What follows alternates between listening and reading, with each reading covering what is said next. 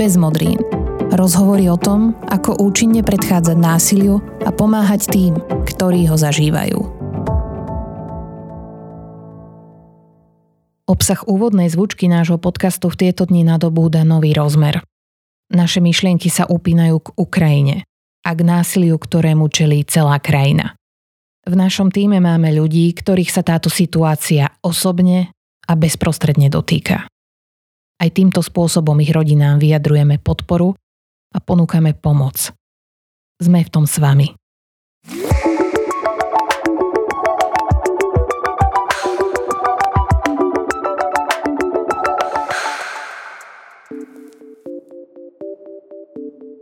V krízových spoločenských situáciách sme svedkami rôznych víziev na pomoc.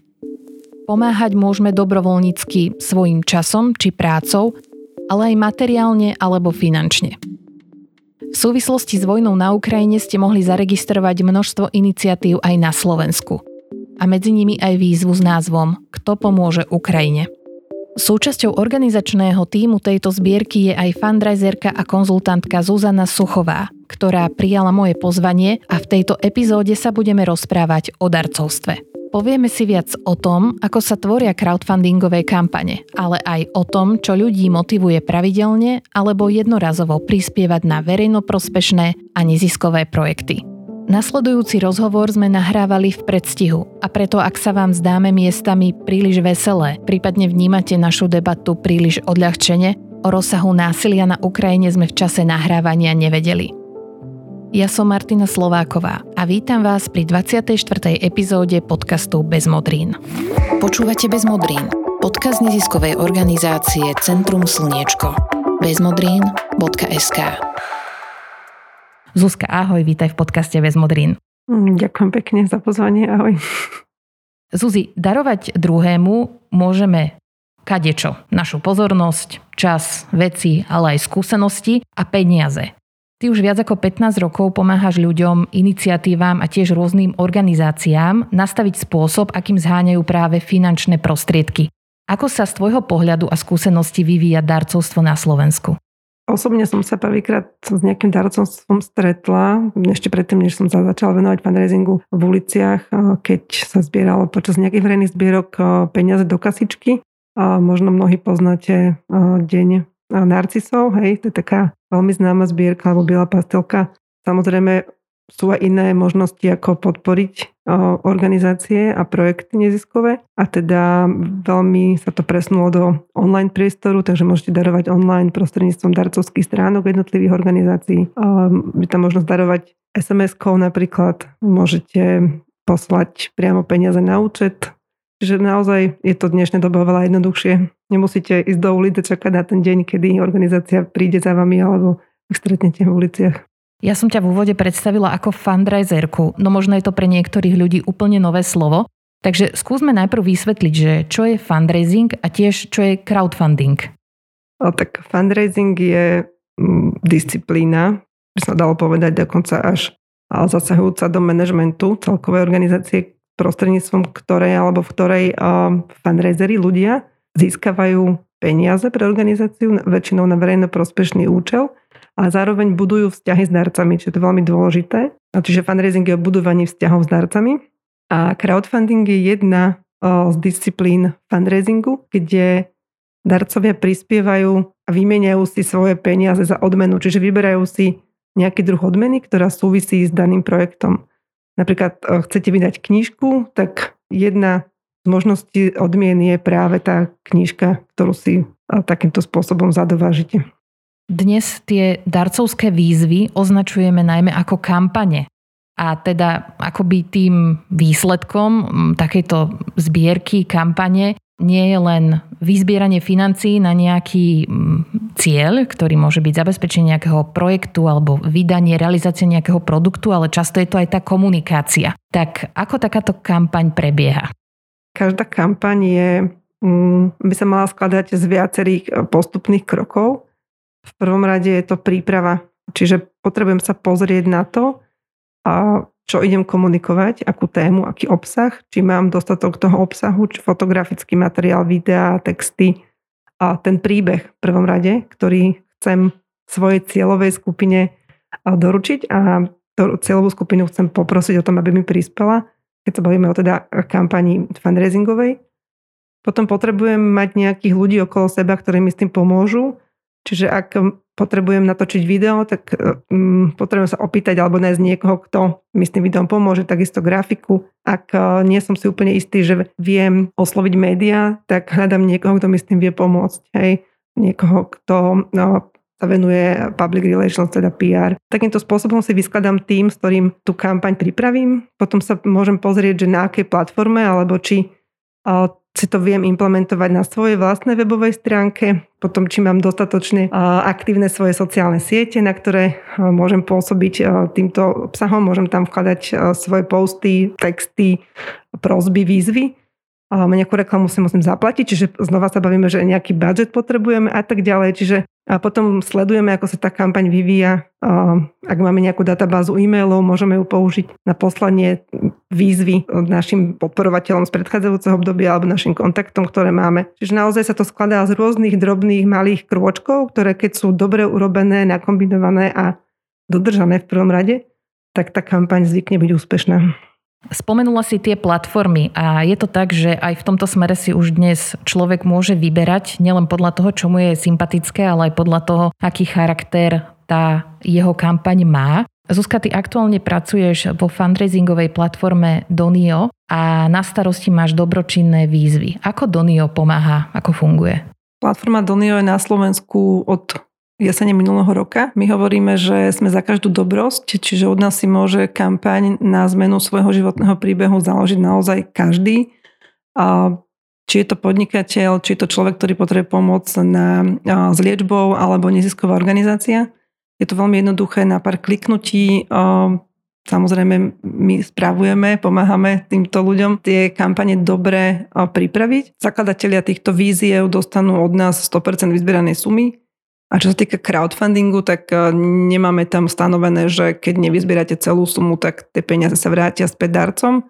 Je tam nastavený nižší nejaký milník, ktorý zodpoveda hodnote zhruba 25% z tej cieľovej sumy a toto keď tá, ten zakladateľ dosiahne, tak dostane tých 25% plus všetko, čo vyzbiera nad tých 25%, ak by nedosiahol cieľovú sumu. Čiže to trošku také, akože teraz matematika a komplikované, ale je to veľmi dostupná platforma naozaj pre každého. Ja mám pocit, že dnes všetky tie rôzne platformy, ktoré aktuálne na našom v úvodzovkách trhu fungujú, robia aj naozaj celkom dosť osvety tom, ako taká kampaň má prebiehať, na čo si dať pozor, tiež sa snažia rôznym spôsobom ľudí a túto povedzme komunitu dovzdelávať, ale napriek tomu určite stále prichádza k nejakým chybám, ktoré sa pravidelne opakujú. S akými chybami sa ty najčastejšie stretávaš? je to, je to rôzneho charakteru.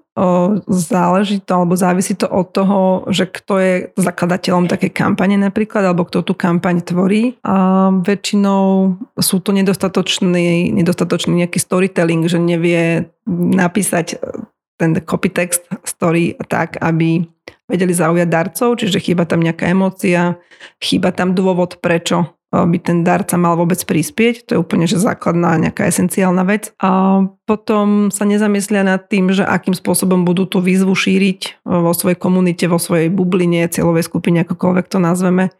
Veľakrát zabudnú, že potrebujú na to nejaký budget, alebo potrebujú zaplatiť na sociálnych sieťach reklamu, lebo bez toho dnes to nefunguje. Niekedy sa spoľahnú na to, že veď mám to na, svojom, na svojej web stránke a to stačí. Nepodporia tú kampaň nejakým mediálnym tlakom, čiže nevedia dostať tú svoju tému do médií, nemajú s tým skúsenosť. Čiže toto sa väčšinou týka takých menších eh, neziskových organizácií. Eh, keď sa rozprávame o jednotlivcoch, ktorí eh, zháňajú pomoc pre svojich rodinných príslušníkov na liečbu, tak veľakrát ani nemajú dosah dostať sa do, do nejakú mediálnu pozornosť, aj pokiaľ im niekto nepomôže. Čiže hm, aj to je možno práca tých platformiem, aby dokázali pomôcť osloviť širšie publikum alebo zaujať médiá nejakými takýmito výzvami. Teraz sme hovorili o chybách, no treba hovoriť aj o pozitívnych príkladoch, ktoré môžu inšpirovať a o kampaniách, darcovstve a komunikácii s darcami sa budem v rámci nasledujúcej časti rozprávať s Pavlom Hricom z občianskeho združenia Cesta von. ide to aj bez modrín. Na tele i na duši. www.bezmodrín.sk Pravidelní darcovia a darkyne pomáhajú zabezpečovať chod a poskytovanie služieb aj viacerým mimovládnym organizáciám. Komunikácia s darcami je práca na plný úvezok a je to tak povediac hotová veda. Pre mňa osobne je organizácia Cesta von, ktorú možno verejnosť viac registruje cez projekt Omama, jedným z najlepších príkladov komunikácie s darcami a vôbec verejnosťou na Slovensku. Pomáhajú ľuďom uviaznutým v generačnej chudobe vytvárať podmienky na lepší a dôstojnejší život. Zakladateľov cesty von, Palka Hricu a Olgu Colton Shaw poznám už viac ako 10 rokov. Mala som možnosť ich uvažovanie a vnímanie marginalizovaných skupín zažiť úplne zblízka a oboch si veľmi vážim. Pre mňa osobne je ich práca tak zázračná a neuveriteľná ako to, že si naša krajina zvolila za prezidentku ženu. Cesta von pracuje s témou, ktorej sa všetky politické garnitúry vyhýbajú pretože vedia, že je ešte kontroverznejšia ako registrované partnerstvá ľudí rovnakého pohľavia alebo otázka interrupcií. Napriek tomu vybudovali rešpektovanú organizáciu, ktorá nielen pomáha a prispieva k zmene, ale ovplyvňuje tiež spoločenský názor a citlivuje verejnosť. Ako sa im darí oslovovať stále širšie publikum a udržiavať vzťah s podporovateľmi, rozpráva Pavel Hrica z občianskeho združenia Cesta von. Vďaka za milé slova. Aj my sme úplne že prekvapení z toho, aká dalo by sa povedať, že až v dobrom slova zmysle fanatický podporná komunita sa okolo cesty von vybudovala. Keď sme s Olgou, s kolegyňou cestu von zakladali, tiež sme si mysleli, že ideme do spoločensky kontroverznej témy. Všetci vieme, uh, aký názor je tu všeobecne voči Rómom. My však veríme, že sú to rovnako hodnotní ľudia ako my. Problém nie je v ich rómskosti, problém je v tých ťažkých podmienkach, v ktorých žijú tak sme niečo rozbehli, aby nemuseli mať takú ťažkú štartovaciu čiaru. Zároveň sme popri tom obrazne povedané zapalili taký táborový oheň, kde si o tom rozprávame príbehy, ktoré s nami rezonujú. Napríklad Facebook či Instagram eventy alebo e-maily. A keď na to narazia ľudia, s ktorými podobné hodnoty rezonujú tiež, osloví ich to. Snažíme sa k ním rozprávať bez premudrelých fráz a cudzích slov.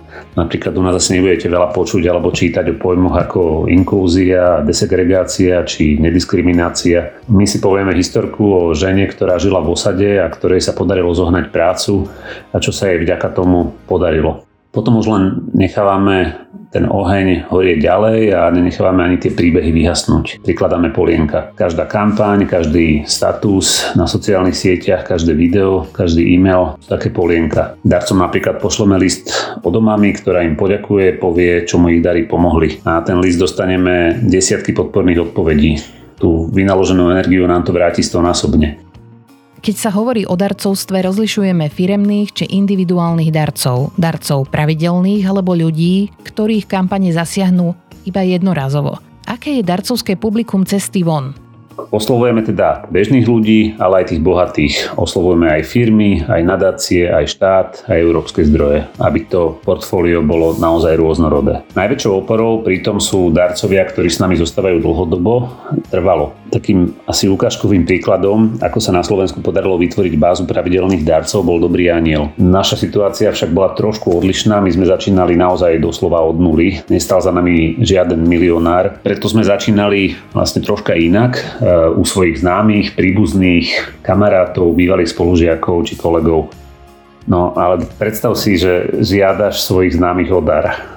Je to celkom ťažký moment, kedy im ukazuješ svoju zraniteľnosť, niečo od nich, od nich chceš, e, ten váš vzťah, otváraš novej skúsenosti a do hry dávaš vec vzájomnej dôvery. Keď to však skúsite a robíte to úprimne a autenticky, tak zistíte, že ide o jednu z najkrajších vecí, aké človek môže zažiť. Vtedy pochopíte fundraising vo svojej podstate. Je to všetko len nie žobranie peňazí. Je to obojstranné obohatenie pre darcu aj pre obdarovaného. Naši známi boli teda prví ľudia pri tom našom táborovom ohni. Vďaka ním pribudali ďalší a ďalší. Všetkým sa snažíme poďakovať za každý dar. Hovoríme im potom, čo mu pomohli a ako sa nášmu spoločnému dielu aj vďaka ním darí. Keď to vidia, tak veria, že ich dary mali zmysel a sú ochotní prejsť na pravidelnú podporu.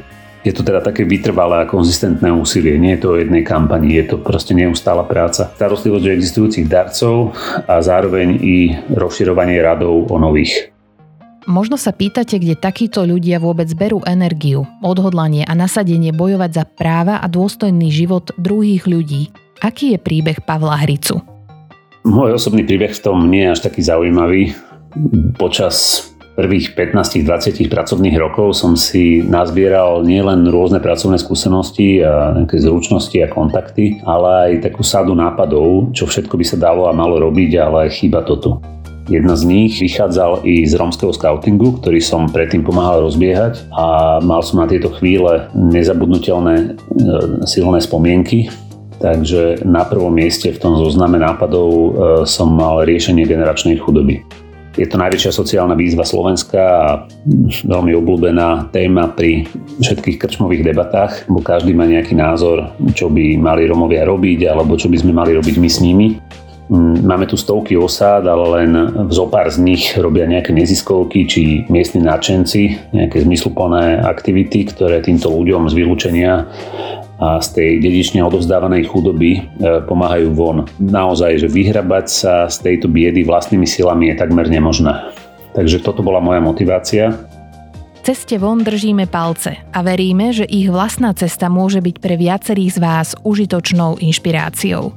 Poďme naspäť za Zuzanou Suchovou. Povieme si viac o typoch darcov, o ich motivácii, aj o etickom rozmere darcovstva.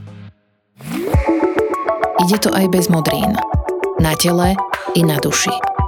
Bezmodrín SK Zuzka, ak sa bavíme o darcovstve, tak akých rôznych darcov poznáme? Úplne prvý, najzákladnejší je jednorazový darca, ktorý prispieje prvým darom na kampaň alebo na príbeh, ktorý ho zachytí niekde nejaké reklame alebo v televízii alebo od niekoho sa to dozvie. A potom sú tzv. pravidelní darcovia, ktorí prispievajú mesačne menšou možno sumou ako ten jednorázový, ale tým, že je ten darca pravidelný, tak je to vlastne také bohatstvo tej organizácie od takéhoto darcu. Aj od toho jednorázového samozrejme sa treba starať a budovať s ním vzťah.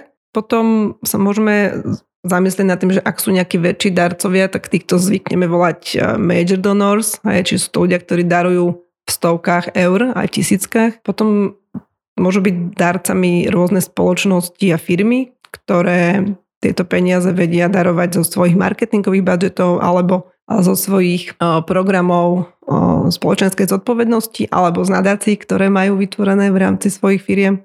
Čiže naozaj to darcovstvo je rôzne a tí darcovia majú rôzne motivácie, ako na základe čoho prispievajú. Ty si pri svojej práci spoznala veľa rôznych individuálnych, ale aj firemných darcov. A čo z tvojej skúsenosti motivuje ľudí vôbec niekomu poslať peniaze? Prečo to ľudia robia? Ja to tak hovorím tak veľmi jednoducho, že niekde v srdiečku sa mi tak niečo zohreje a mám teda veľkú chuť niečo podporiť, alebo teda ma to zaujme, ale tie motivácie sú v podstate nejaké, nejaké hodnotové nastavenie, hej? Že, sa, že sa dokážem podeliť o to, čo ale som od života dostal napríklad, čiže nejaké morálne zásady, môže to byť nejaké citové pohnutie, keď vidím naozaj alebo čítam príbeh, ktorý je aj smutný, aj má nejaký šťastný koniec a je to vďaka nejakej organizácii, ktorá sa tejto nejakej téme venuje, napríklad pomoc deťom s nejakým handicapom alebo záchrana zvierat, čokoľvek. Potom to môže byť vlastná skúsenosť. Veľa darcov má v rodine, vo svojom okolí deti alebo ľudí, ktorí naozaj sú odkazaní na pomoc, či už zdravotne alebo sociálne, alebo sa v mladosti venovali nejakému športu a teraz e, na tom záleží, podporujú športové kluby, čiže je to naozaj veľmi individuálne. Je tam aj nejaká základná dôvera v organizácie, ktoré samozrejme si tie organizácie nejakým spôsobom budujú svojou komunikáciou. Čiže naozaj je to, je to rôzna, tá motivácia. Nadviežem na to, čo si povedala, že darcovstvo je aj vecou akejsi morálky alebo odráža nejaké hodnoty a môže to byť aj v končnom dôsledku nejakým postojom, tak mení sa naša spoločnosť? Sme ochotnejší podporiť aj nejaké odvážnejšie alebo možno menej zvyčajné témy? Určite áno. Napríklad podpora LGBTQ komunity a organizácií, ktoré e, sa tejto téme venujú. A potom napríklad e, fundraising, politický fundraising, kde takýmto spôsobom ľudia vyjadrujú svoj postoj a, sa zúčastňujú na tej na politike napríklad. Aj to je taká novinka posledných nejakých 5-6 rokov na Slovensku. Čiže naozaj sa to, sa to vyvíja, sa to hýbe vpred. A aj mladší ľudia, študenti, mám pocit na základe nejakej skúsenosti a práce s nimi, že sú ochotní prispievať niekedy možno neúplne finančne, ale dobrovoľníckou prácou. Napríklad aj to je jeden spôsob, ako sa dá prispieť. My teraz hovoríme o darcovstve, ale asi je dôležité zdôrazniť aj to, že prostriedky od darcov nie sú tým jediným e, zdrojom financií potrebných na zabezpečenie či už chodu organizácií alebo nejakých projektov. Áno, súhlasím e, s, s tebou. E, s tým, že naozaj to individuálne darcovstvo dáva organizácii asi najväčšiu slobodu, čo sa týka finančných zdrojov a ich použitia. Ale zároveň je dobre, keď e, organizácie a projekty majú nejaké diverzifikované zdroje, čiže majú rôzne finančné streamy, tak môžeme napríklad ten, ten fundraisingový mix vyskladať, ja neviem, z grantov napríklad, niečo môže byť od tých individuálnych darcov, niečo môže byť zo z nejakého sponsoringu alebo z partnerských nejakých firiem, s ktorými vytváram niečo spoločne. Ale zároveň je možno dobre rozmýšľať nad tým, že či viem nejakú časť svojej práce, nejakú službu alebo produkt monetizovať, čiže nejaké sociálne podnikanie, čo mi prinesie vlastne nejaký zisk, ktorý viem naspäť investovať do toho poslania, pre ktoré som organizáciu založil alebo založila.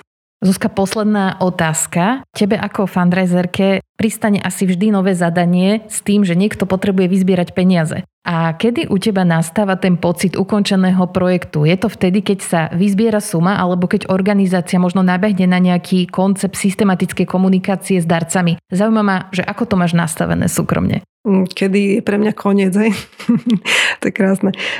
Mňa veľmi motivuje, alebo teda mám obrovskú radosť vždy z toho, keď um, pomôžem organizácii tie peniaze získať a prevediem ich tým procesom, ako takú kampaň robiť, ako si nastaviť stratégiu fundraisingu v organizácii, ako komunikovať a postupnými krokmi tá organizácia to začne robiť sama. A čiže nepotrebuje už niekoho, kto ich učí tie ryby chytať, ale chytajú tie ryby sami, čiže toto je veľmi uspokojujúce v mojej práci. Ďakujem veľmi pekne za rozhovor. Ďakujem aj ja. Ide to aj bez modrín. Na tele i na duši. Bez modrín SK. Verím, že sme dnešnou epizódou obohatili váš pohľad na darcovstvo – Existuje množstvo platformiem a spôsobov, cez ktoré viete zbierky, výzvy a kampane realizovať. Každá z nich má svoje špecifikácie a vlastné pravidlá. Každému vyhovuje niečo iné. Pri realizácii akejkoľvek darcovskej výzvy však nezabúdajte na jasné odkomunikovanie vášho cieľa a príbehu. Zvoleným naratívom ľuďom nielen bližšie predstavíte váš zámer, ale pomôžete im tiež osvojiť si daný problém a spôsob rozprávania o tomto probléme či téme. A aj toto všetko vedie k citlivejšiemu vyjadrovaniu, dialógu a vnímaniu sveta. A presne toto nás ako ľudí spája. Ak chcete podporiť prácu neziskovej organizácie Centrum Slniečko v rámci prevencie násilia a pomoci ľuďom zažívajúcim domáce násilie, Môžete tak urobiť cez web stránky centrumslniecko.sk alebo bezmodrín.sk. Za to, že môžeme realizovať tento podcast, ďakujeme The Velux Foundations. Do počutia na budúce.